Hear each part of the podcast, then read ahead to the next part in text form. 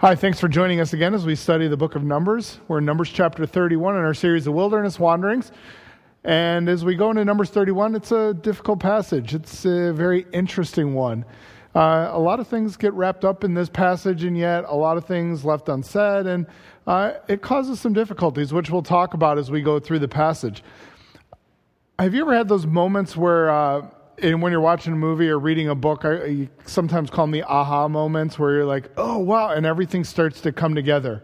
I remember sometimes watching movies where all of a sudden in the last two or three moment, minutes of the movie, everything just comes together and you're like, oh, all that, that, that, that, it all came to, to conclusion. I really like Charles Dickens books. I love reading Dickens. And one of my favorites that uh, I like to read is A Tale of Two Cities. And I love how everything comes. I remember the first time reading it when you're getting to the end and all of a sudden you're realizing, wait a second, Sidney Carton, one of the one of the men in the book, is going to actually exchange himself and give his life on behalf of because of the love for Lucy and because of his con- eh, concern and all the light bulbs just clicking like whoa and all all these little uh, strings that were left all of a sudden get tied up really neatly. Well, Numbers 31 is going to be that passage where when we look at it, it's going to address a lot of the other things that are out there. But you would initially first think, well, this is just a battle against Midian. There's, there's not a whole lot more to it. But this passage deals with a number of topics. In fact, it deals with the vengeance on Midian. It deals with Moses' death. It's going to deal with the trumpets. It's going to deal with Zur, who is the father of Cozbi. He's going to deal with Balaam and Baal Peor. It's going to deal with the purification laws and care for the priests of Lev- and Levites. All of these are items or topics or places or people that have already been brought up or addressed in the book of Numbers. But Numbers 31 is not just about that. It also brings out new dynamics, such as holy war. It brings out the dividing of spoils, which is going to be important in the new, new promised land. It's going to deal with the offerings that are going to be given to the Lord. This chapter is really what it does is it ties everything up. It deals with the unfinished business that's already been brought up in the book of Numbers, especially Numbers 25. And so it brings to conclusion some, some things that have gone before in the book. In fact, Numbers 25 is that backstory to Numbers 31. We've spent a few weeks here dealing with the census and the laws and some of the, the things that were inserted by Moses in between Numbers 25 and 31. But Numbers 25 is that backstory. Do you remember it? Balaam, who was the uh, sorcerer from another area, came to curse Israel and to do that for Balak, for Moab, and Midian.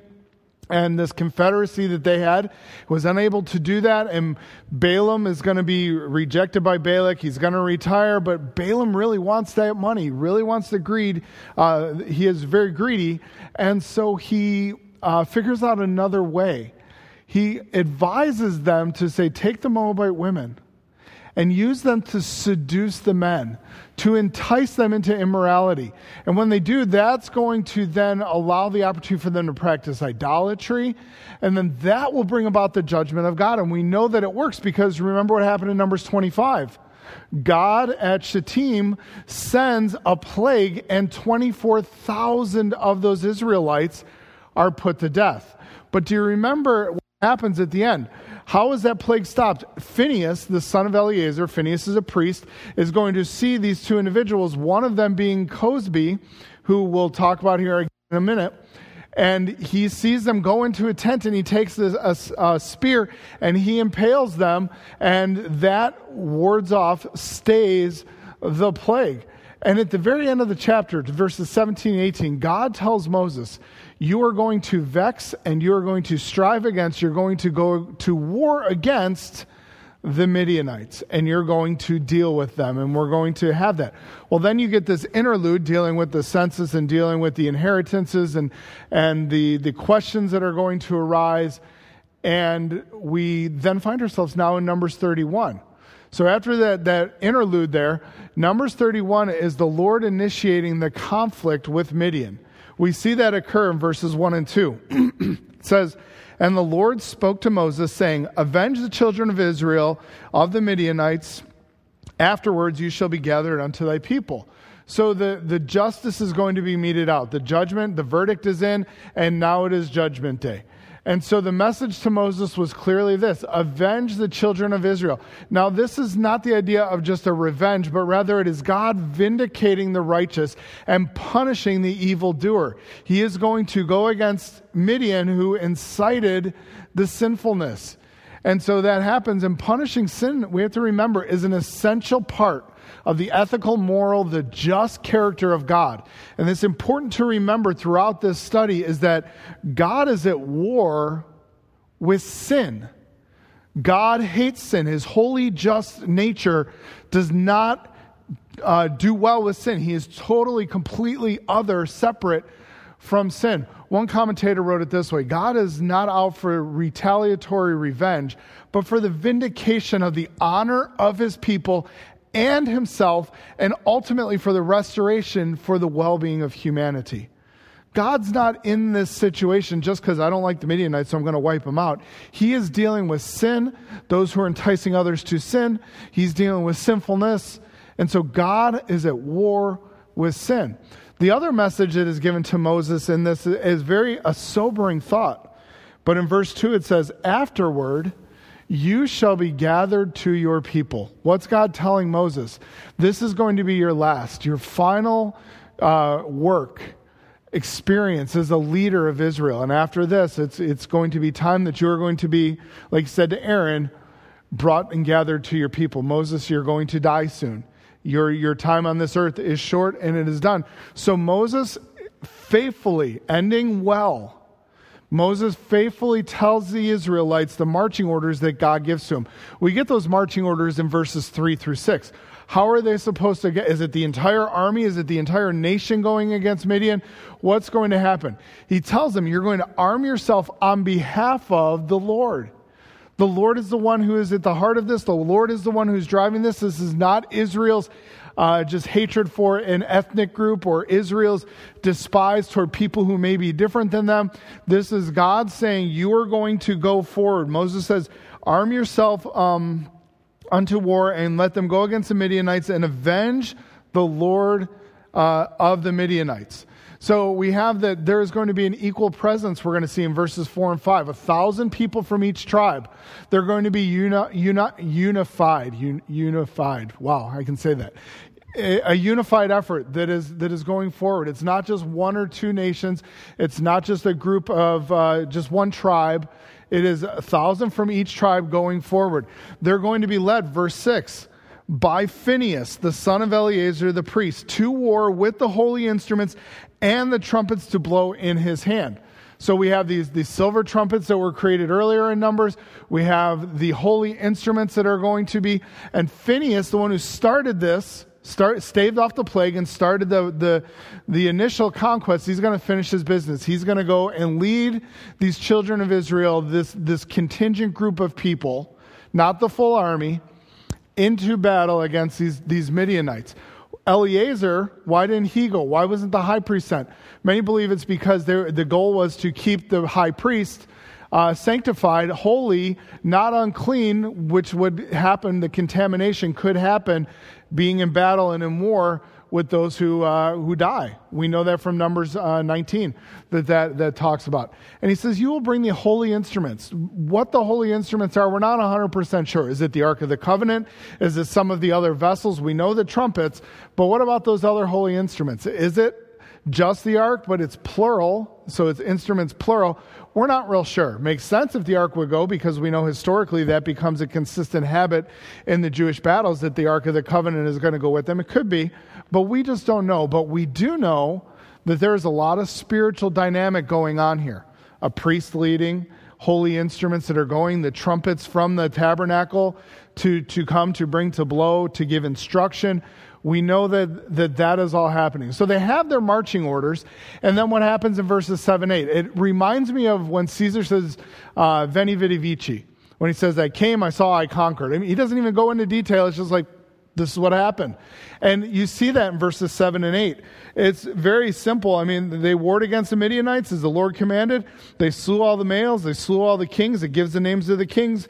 Uh, verse 8, it's going to talk a little bit. Verse 10, that they. Uh, that they burnt all the cities down, the strongholds and the, and the tented cities, and they, they razed them all, and that was done. And that's really all we get in regard to the story with the, with the Midianites here. It's not like when later on in, in the books of Judges where it's laid out all the different battle plans and everything that happens, or even in uh, Joshua. This is just very quick and to the point. There's, there's not much, but what is brought out is that they followed the commandments of the Lord. They followed the, in fact, it's going to come up a number of times in here when you read through it, that they were following what God had said. They were doing, they were following their marching orders. The focus is not on the battle, but really it's on the faith of the Israelites here. Not on the intricacies of how they defeated them, but that they, by faith, went forward and God, God blessed them. The results of the battle, we see that they killed all the males that we have here. That, that comes up in verse 7 or verse 8. Nope. Yeah. Uh, verse 7. I was right the first time. Uh, they slew all the males. So that's, that's good, but one of the questions, remember, there's a lot of difficulties of things that pop up. Skeptics will look at this passage and have questions about it, about the God of the Old Testament, about the accuracy of the Old Testament. They, they talk about, well, if they slew all the males, then how did Gideon fight against the Midianites in Judges chapter 7, 6 through 8? How did, how did that happen? Well, there's a, there's a couple possibilities here. Uh, one very legitimate one is that they slew all the males, they killed all the males that they found.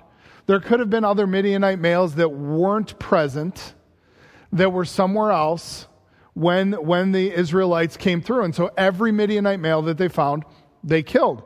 Another potential option is the fact that Midian was considered a confederacy. It was a region. If you remember, uh, Jethro, Moses' father in law, was called a Midianite, and yet he's way down in the south. Uh, Heber, another, another uh, individual who helped out the, the Jews in the journey, he's considered a Midianite. But the Moabites, they're all in this area of Midian. And so Midian was considered this general region. So is it that they went through the entire region, or did they go to this section of Midian, maybe near the Moabite contingency, maybe right where Israel was, because we know that they sent the, their ladies in from that area? And did they just go to that area and kill, but not all the other people who were labeled as Midianites? And so we're not real sure, but I think either one of those are very legitimate possibilities.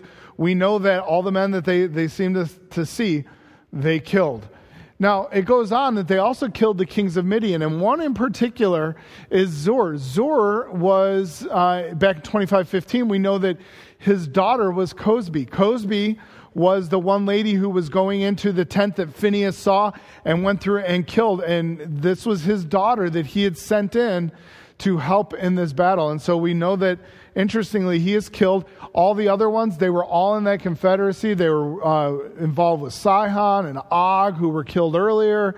Uh, so all these individuals, very pagan, very against God, very uh, not in favor of Israel coming into the area, but they were taken out, taken out.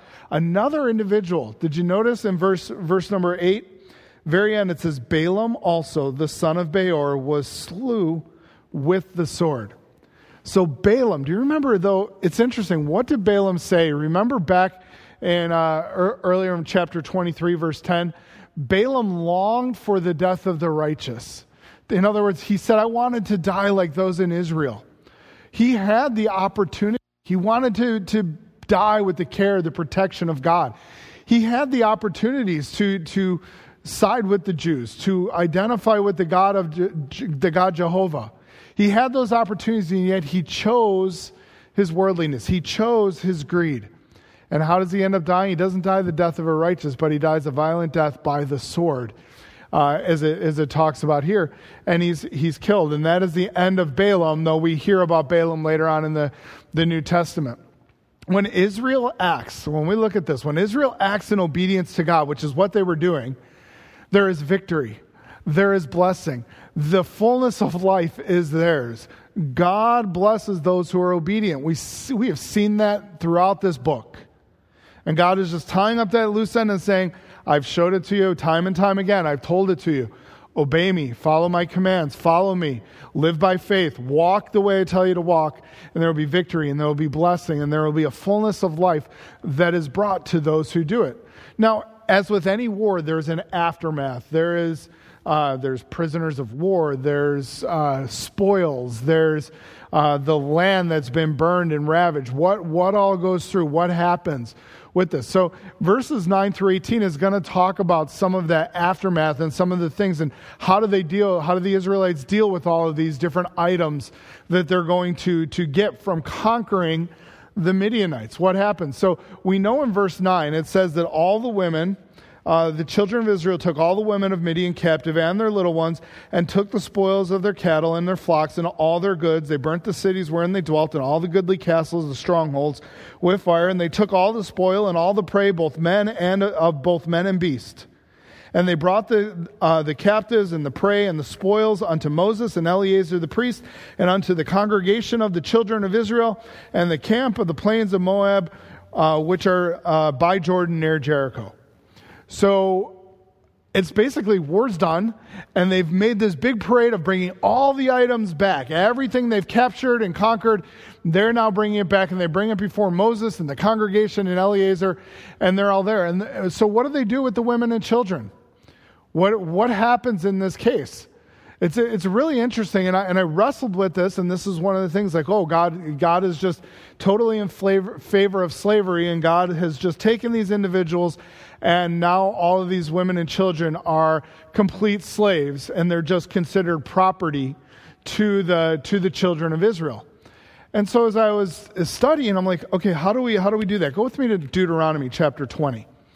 Deuteronomy chapter 20, God is going to highlight a little bit about how are you to go to war, Israel?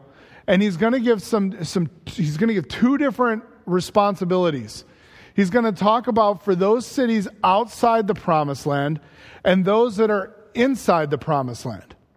And he's going to say there's going to be two different dynamics that, that occur here.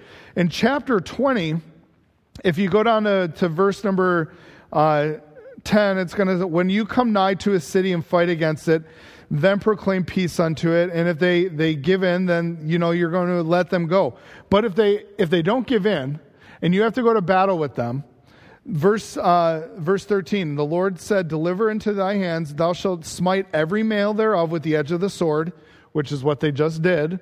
But the women and the little ones and the cattle and all that is in the city, even the spoils thereof, you shall take to yourself.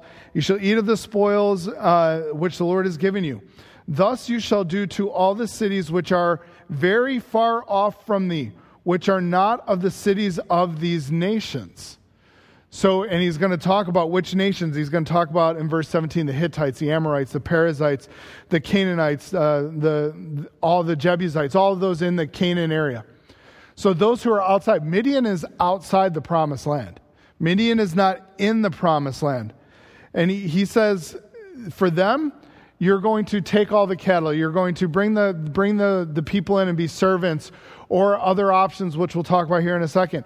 They teach, um, but you shall utterly destroy, verse 17, those who are in the land, everything that breathes. They teach you uh, anything that, that breathes, you're going to put to death. So those in the land, they're going to be, um, they're, they're going to be put to death men, women, children.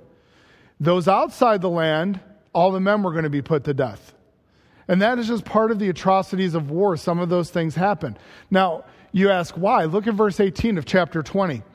That they teach you not to do after all their abominations which they have done unto their gods, so should you sin against the Lord your God.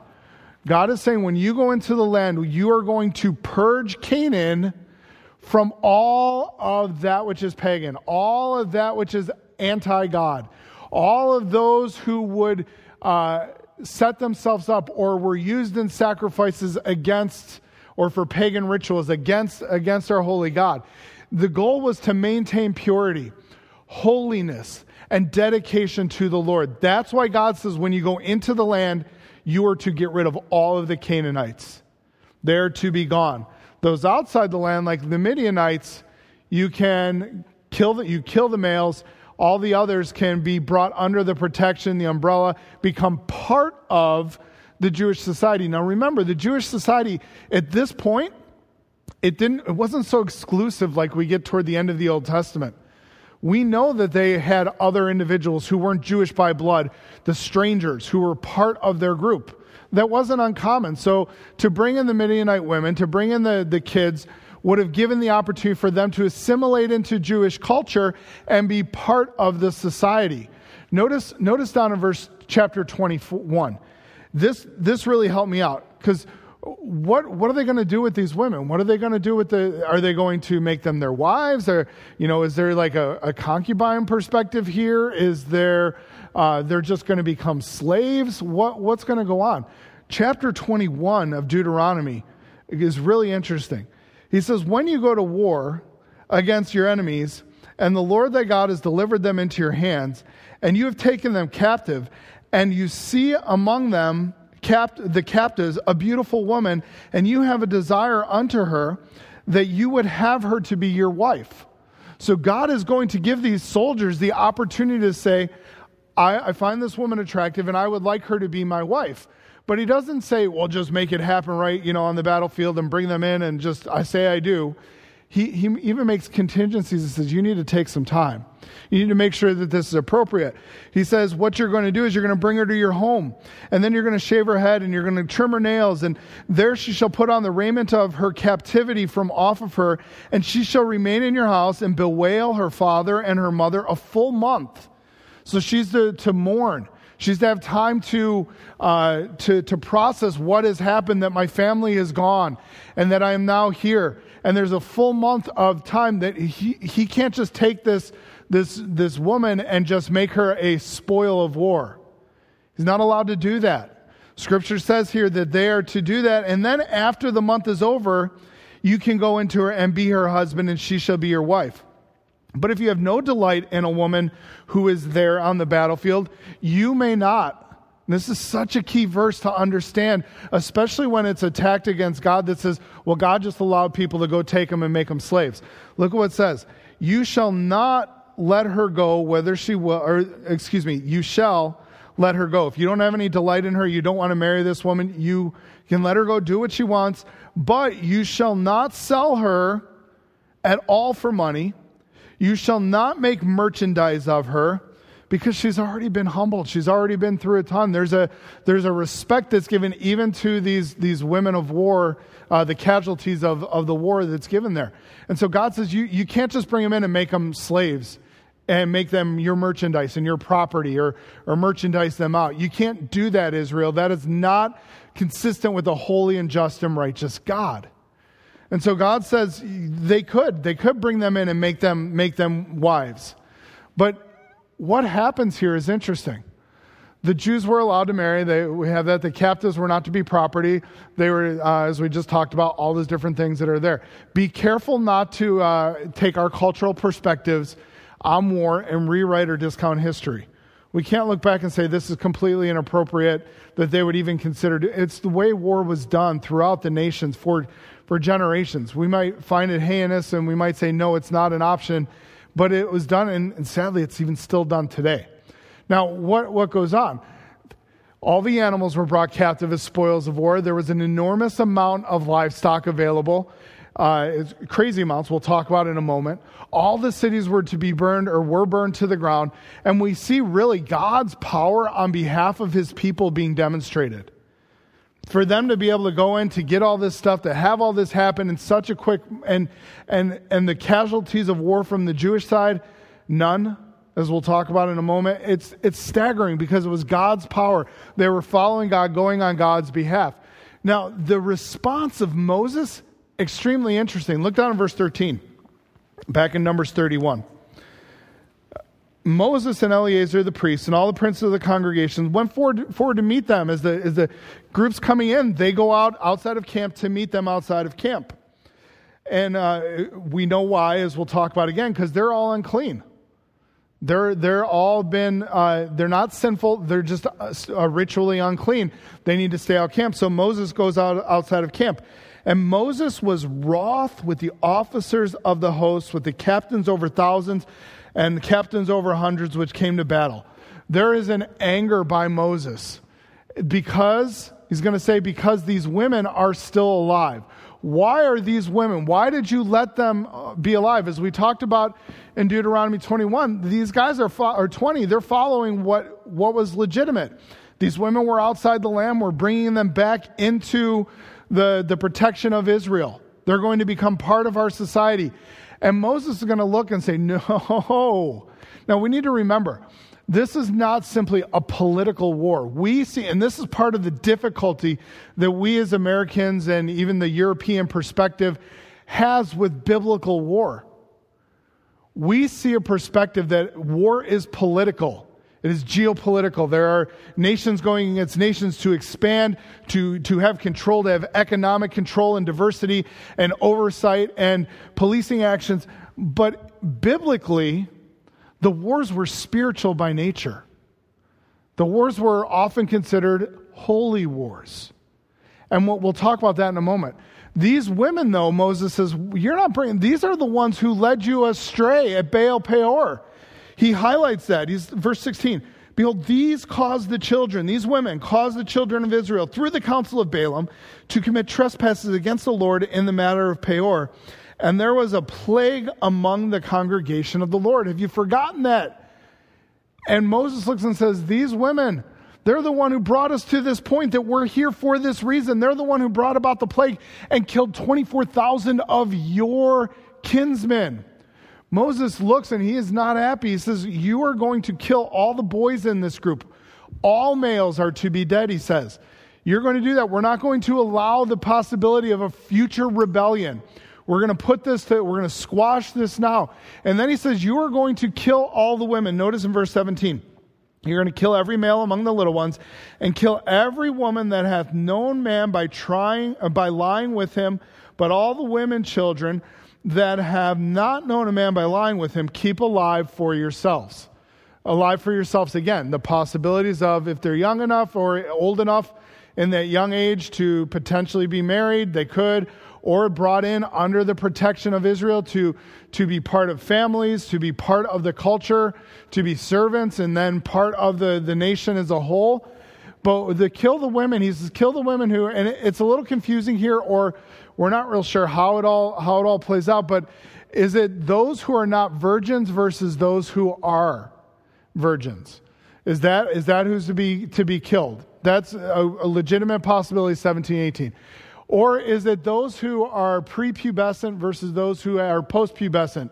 Those who are able to physically, for the purpose of bearing children, have gone through puberty and are now able to, to lie with a man uh, in, that, in that way, physically, sexually.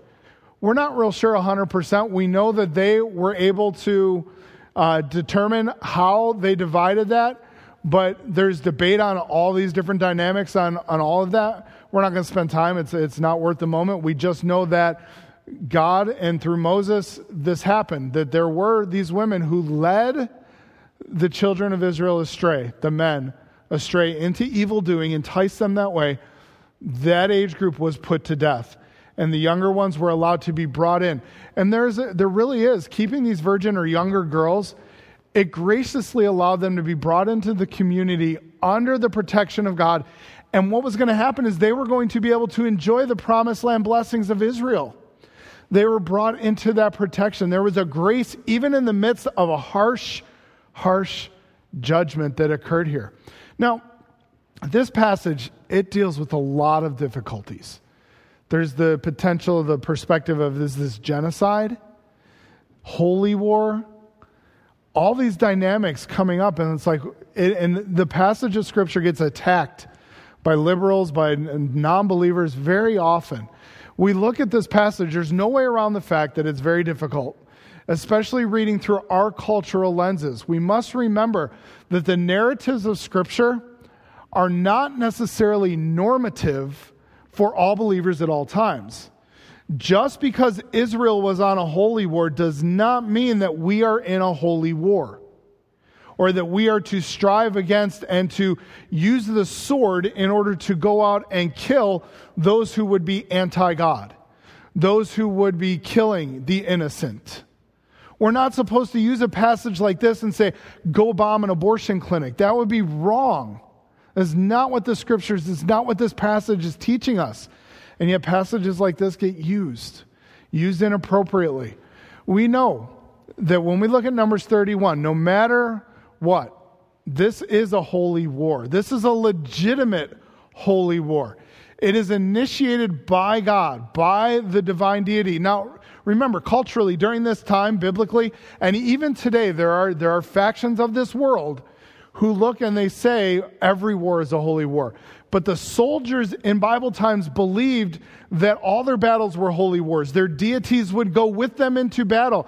They would bring their religious articles and relics into battle because then they had the gods on their side. But Israel legitimately has the one and true and holy and righteous God of this universe, and He is the one who initiates this war. It's not the entire army, it's just a contingent. It's not looking to say, we are going to eradicate and wipe out every single dynamic. If that was the case, God would not have even allowed all of the, the girls to survive. This is a passage where he sends a contingent in to deal with to deal with these individuals. The military group, what was it led by? It wasn't led by Joshua the general. It was led by Phineas, a priest. What was brought in? The objects, the holy objects. So don't make any mistakes about it. Numbers 31, it is a holy war. It is God righteously going and dealing with the sinfulness that the Midianites brought into Israel, and he is going to address that. It was, um, as far as a holy war, what's the purpose of it? Why, why do we talk about? What is the purpose? It's the eradication of all impure elements from a region or an ethnicity uh, an ethnic territory. It's, so it is going into an area and wiping out the, what is going to happen in Canaan. They're going to go in and they're going to wipe out that which is against God. All of these elements, the high places, the groves, the, the priests, the, the people who are worshiping false gods and trying to draw Israel away. Because it was designed, Holy War was designed so that the Jews could not be pulled into a snare or led into idolatry. It is for a specific time and region here. The, the holy wars of God here are to purge Israel of the Canaanite influences of idolatry and paganism. It is to give them a holy place, a secure and righteous place for them to stay. How is Israel's holy wars in the Old Testament different from genocide? Genocide, that idea of going in and and it ought to, ought to bring sadness to our hearts when we hear about genocides in the Middle East, when we hear about genocides happen with the, you know, where people are, the Chinese are trying to wipe out the Uyghurs, and you, you hear about trying to wipe out an ethnic group, that ought to break our hearts. Because those are individuals who need the Lord. And they're being, they're being beaten and killed. But how is it, how is it different? Israel as a nation is truly under a theocracy. They are the only nation that has been a true theocracy, for there is only one God. And so to have a rule by the one true God, the only nation that has ever truly experienced that is Israel. And at this time, they are under a theocracy. The nation then acted and reacted on the basis of the revelation of God on his behalf. We saw that. God tells Moses, Moses tells the people that you are going to go on behalf of God into these battles. They were used. Israel then was that swift sword of judgment that God uses to bring about his justice. He didn't have to. He could have, like Sodom and Gomorrah, just rained fire down on the Midianites, but he uses Israel to teach them, to use them in a, in a, in a way there to, to bring about his judgment. It's important to note, though, that these nations had ample opportunity to know God. We have them all the way back in Genesis, pre Exodus, where we have them coming in contact, the Canaanites, as well as the Midianites, those outside of the region. They, they came in contact with people like Abraham, Melchizedek. We know that Balaam, who was from Mesopotamian region, he had a knowledge of Jehovah. He knew about the ways of Israel. We talked about that before. Rahab, when they go in, Rahab knows about God. They, he, she says, We all know about your God. But they're still, the people are still making a, a concerted effort to deny, to push away, and say, We are not going to deal with it. And God judges sin. God judges the rejection of Him. That is a truth throughout all of Scripture. The Amorites, you can go back to Genesis 15, they're, they're going to have over 400 years, but yet they're still going to reject. These are the nations. When you think about what they were doing, they were killing the innocent, they were ch- child sacrifice, they were luring people away into pagan immorality. There was nothing holy about what they were doing, and it required punishment because sin requires punishment from a just and holy God. Genesis 6, the people knew, but they rejected. So God brings about a flood. Sodom and Gomorrah, no one righteous, and yet God, God punishes. It is through history that God does, and, and, and it will continue. God will punish for our sins. God punishes. The wages of sin is death. It's true in the Old Testament, it's true now, it's true in the future. It is, uh, it is just for them to go to war for peace and protection of a nation.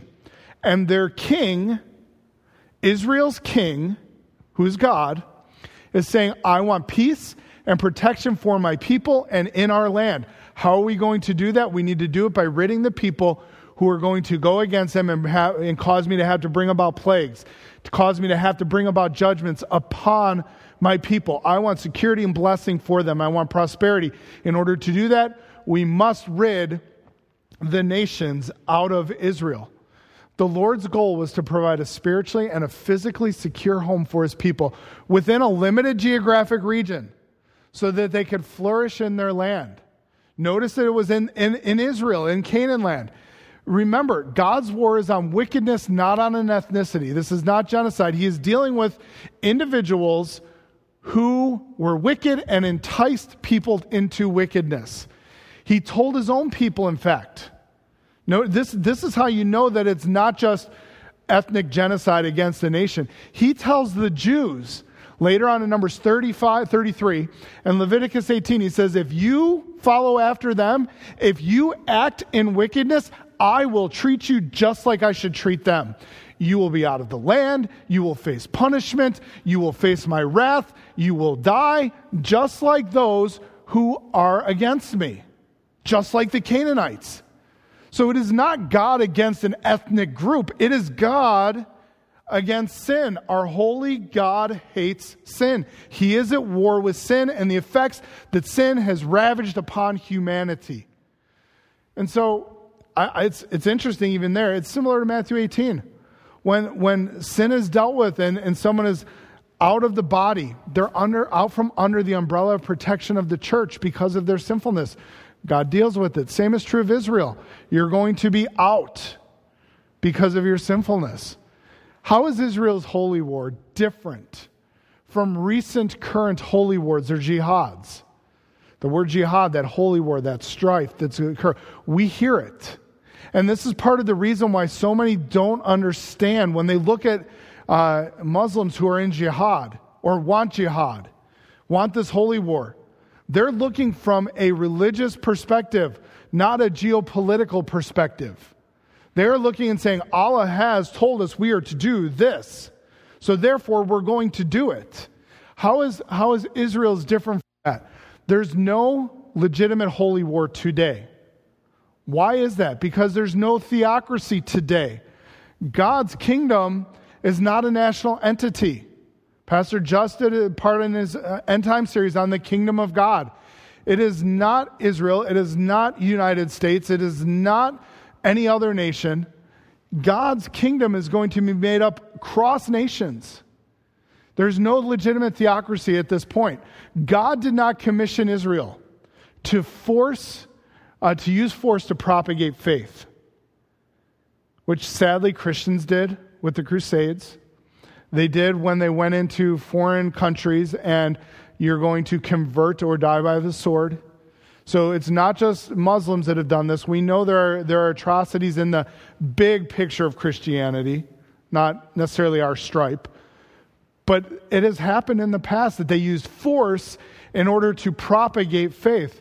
God does not do that. Remember Deuteronomy 20, verse 18. He says, The reason we're going to do this is to provide a home area for you that is safe, physically, spiritually secure, so that you can grow, so that you can be holy. And then from that, they can be a light to the other nations. That as they see God blessing them, that will be a draw As they live righteously, it will be a draw to the wicked world to desire what they have and the relationship that they have with God. It was not using force to propagate their faith. We cannot use force to change other people's worldviews, but we can improve on our contributions to the world through the gospel, through love, through kindness, through Christian ethics, through righteous living. We can't, we can't forcibly change other people. It's, and, and this is part of the issue. The political and ideological issues in the Middle East, in China, Russia, or wherever uh, it may be, some of the difficulties we see with the wars, the genocides, the holy wars, they're, gonna, they're, they're never going to be completely solved at a conference table because the moral and ethical judgments made by people and made by those in these political powers are founded on differing faith perspectives. It could be a faith perspective of an Ayatollah in Iran who is looking and saying, Allah is who I'm going to put my faith in. It could be from a Russian Putin or someone else who is, who is atheistic and says, There is no God. I am God, so I do what's best for me and just for my country, and I don't care about all these. It could come from a, a Christian, radical Christian perspective where it says, God is, God is there, and so we're going to go to holy war for God. There's going to be all these perspectives because until there's, there's a unity of a religious mindset, which we know is not going to happen here anytime soon, there's not going to be some of these, these dynamics because it's always going to come down to faith in which deity. Which deity is in control? Is it Vishnu? Is it Vashti? Is it Allah? Is it Jehovah God? Is it Jesus Christ? Is it the humans? And whatever the deity is, whoever is on the throne of the life, that is going to be the true authority in that person's mind over all of life. So, yes, many Muslims want jihad, they want holy war against other nations because they want to, by force, propagate their faith. But that's not the same as what God did with the Israelites back in the Old Testament. We can't equate the two. And use, use what you've learned to, to talk with people when that may come up. Though we are not in a holy war, though, remember this we are in a spiritual battle. Paul talks about Ephesians chapter 6. It comes up often. We are in a spiritual battle with sin, with Satan. God is striving against, and we're working, and there is enmity against God. There are enemies of God. When we do unrighteousness, when others live in sin, it is a, an affront to our holy God. So there is still a spiritual battle, but we can't call it a holy war. It is a spiritual battle that we face in our life. Now, back to Numbers 31 we want, we want to look and say, okay, what, what's happening? It's important to remember that God did not just judge Midian and their sinful actions, but he also brought severe wrath upon his people in Numbers 25. There was equal justice meted out here. God dealt with the, the plague, brought a plague, judging Israel first. Phineas staves it off. But God is also going to deal with those who enticed towards sin. God's divine justice is in opposition to evildoers and upon those who entice evil, which ought to be a sobering thought for us. That God is, God is at strife when we continually practice sin. God is at strife when we lure others into sin. Now, verses 18 to 24 in the passage give us the purification of the unclean because all these individuals who are coming from the battlefield are now unclean. And as we've talked about previously in Numbers 19, if you haven't seen it, go back, watch it, understand about what it means to be unclean. It's not that they're sinful, it's just they're ceremonially unclean. They are to now stay outside the camp for seven days. And as these individuals are outside the camp, they need to be purified. They're going to wash on the third and the seventh day, as Moses tells them, and Eleazar reminds them a little bit later on, right around verse 20. And so they're, they're going to do that as well as anybody who's coming back is going to be. And Eleazar gives them some guidelines uh, down verse 21. This is the ordinance of the law which the Lord commanded. Only the gold and the silver, the brass, the iron, the tin, the lead, everything that can abide in fire, you shall make it go through the fire, and it shall be clean. Nevertheless, if it can't go through that, then it needs to be purified by the water of separation, which is what we talked about in Numbers chapter 19. So there is a purification time before the, the, those who are stained by, this, by death, by uncleanness, can enter back in to the, the thing. Now everyone's unclean. You know, you get to the end of verse 24, everyone's now clean, everything is clean, everybody's going to come back into the camp. But what do you do with these, all these sheep, all these goats, all these, uh, the cattle? What do you do with the, the, the girls who are brought back in? How does this all happen?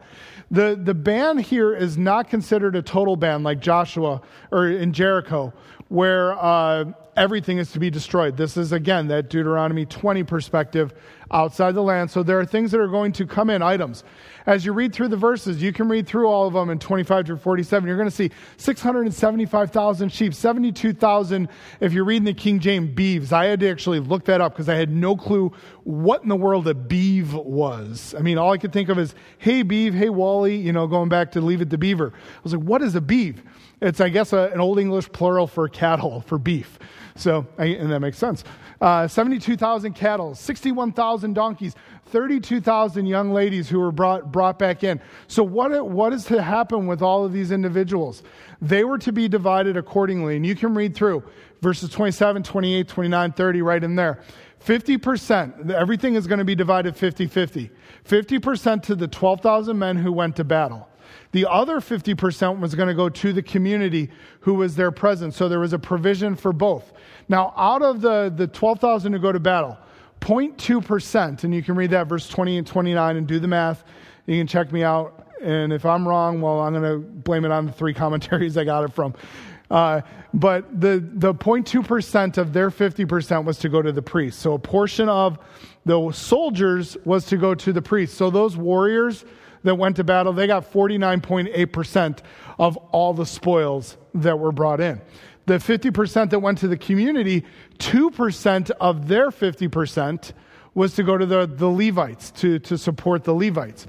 So the community really split 48%. And so God lays that out, and that's important because as they go into battle, as they have battles in the future, how do we do this? It lays a pattern, and Eleazar, through God, sets up an ordinance, something that is to happen continually, multiple times, says this is how we're going to devo- divide the spoils of war. Now, I don't know if you remember, I, I love history. Uh, General George Pickett, it's, it's stated that he said, whether or not he officially said it or not, at the end of the Battle of Gettysburg, he looks at General Lee after Pickett's charge, and, and Lee tells him to gather his men, and he looks and says, General, I have no division. It's gone. There's, there's nothing there. It's a vastly different moment here in chapter 31. Look, look down in verse, uh, verse 49. It says that the captains of the host came to Moses. Thy servants have taken the sum of the men of war which are under our charge, and there lacketh not one man of us. No one died in this battle. God's protection, God's power was definitely seen to these individuals who are following by faith. It is, it is clearly evidenced. And what happens here is there is this offering then that is brought to the to the uh, to Moses. Now notice what it says. Read with me down in verse uh, 49. It's or uh, verse 50. Sorry. We have therefore brought an oblation offering for the Lord, that what every man has gotten of the jewels of gold, chains, bracelets, rings, earrings, tablets, to make an atonement for our souls before the Lord. It's a really interesting phrase to make an atonement for the, our souls. Were they feeling that this offering was going to cover their sins? We, we know that you don't have atonement without blood. There's no covering. So, so what is being talked about here? What type of, what, have they committed a sin? Have they done something wrong? What is, what is being tied here? And, and there's speculation on numbers of fronts uh, to why they bring this extra offering. Some have said that it is a gratitude of protection uh, given out of gratitude of protection by God. Because God was so gracious that he, they brought to him this extra offering. And that's a strong possibility to look and say, no one in our company was lost. God protected us. Man, we want to give back more to him. He's given so much to us. Another perspective is found in Exodus chapter 30. Exodus chapter 30, the Jews are told whenever there is a census or a counting of the people, there is to be a half shekel tax that is to be given back to God. So these men, we know, they took a sum, they took a counting of their people. And so are they now bringing back this taxes or this offering to God saying, we, we did this and we don't want to, we don't want to be held accountable for doing a, an inappropriate census, which we know when censuses are taken later on. When David takes a census and does not do it appropriately, there's consequences. So is it they're looking and saying, we want to make sure we do this righteously and in, in the right way? Strong possibility. I think, I think both are really a good possibility. We do know that the offering is accepted by Moses as a memorial for the Jews. And we don't understand all that, but we know that that is there. And I think it's noble of these men. And what's really interesting is actually when you take the half shekel and you take the amount that was brought and you figure out how much, there was more brought. They, they brought more than was necessary to this offering to God. So they're giving back, partially in gratitude, I believe, but also because they want to do what's right before the Lord. They're following by faith. What a clear passage. But yet, what, a, what an unclear one. But I think some of the things we, we clearly see in this passage, it's clear that our God is at war with sinfulness. Therefore, as soldiers of Christ, as followers of Christ, we ourselves are to war with the sinfulness in our lives. We're to do battle. We are not just to give in. We are to fight against that. We are to, to clothe ourselves with the armor of God. We are to know what our battles are. We are to reckon ourselves dead to sin and alive to Christ. We are to yield our members to righteousness and not to unrighteousness. It's important to remember God's holy war against sin has not been abandoned. He's not doing it through taking out nations, but God is still at war with sin. He sent his greatest warriors in Jesus Christ to die on the cross for our sins, to provide that atonement. But he still expects us to be doing our best through his power, through his strength, to have victory over sin, which we can have. Romans chapter 6. Read through it, identify, look, look through that passage, and know that God does not expect us to just cave, but he expects us to battle and, to, to, and that we can have victory over sin. And God expects cleansing when unclean. He expects us to be right with Him, to restore the fellowship when necessary, that when we sin, He is faithful and just to forgive us of our sins and to cleanse us from all unrighteousness. Themes that are consistent through this book. And that's why Numbers 31 ties it all nicely together, brings it all in. But I want to end with one passage. Would you go over to Revelation chapter 2 with me? Revelation chapter 2 sort of highlights God's full perspective on sinfulness and God's full perspective on his, his dealing with sin.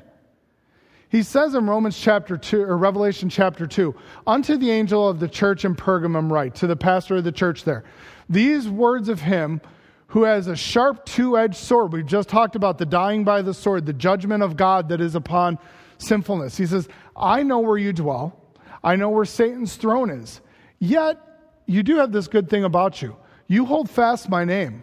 You do not deny my faith, even in the days of Antipas, my faithful witness, who was killed among you where Satan dwells. So he brings in some historical parts with the church of Pergamum, but he says to them, It's a wicked place around you, and yet you haven't denied me. You're trying to live by faith. You're doing your best, but I do have a few things against you. God says, This is Jesus Christ speaking to the church. I do have a few things against you. Some of you hold to the teaching of Balaam about greed, about life, and, and about all those things are more important than honoring and glorifying God. Who taught Balak to put a stumbling block before the sons of Israel about how to entice others to sin, to encourage others not to live holy. He says, don't let that be a part of your life so that they might eat food sacrificed to idols and practice sexual immorality. Therefore, what, is, what does Christ say? Repent Repent of this sinfulness. Repent of the enticing of others into sin, the leading of others astray. He says, If not, I will come to you soon and war against them with the sword of my mouth. Christ says, I will bring punishment, and I will bring swift punishment to those who will not repent of their sins, to those who live in continual sinfulness, to those who entice others to sin. That's the dealings of Numbers 31. That those who are have enticed others to sin, those who are willing to live in sin, were judged and will be judged by God. Because God is at war with sinfulness. I don't want to be on the side of God as my enemy.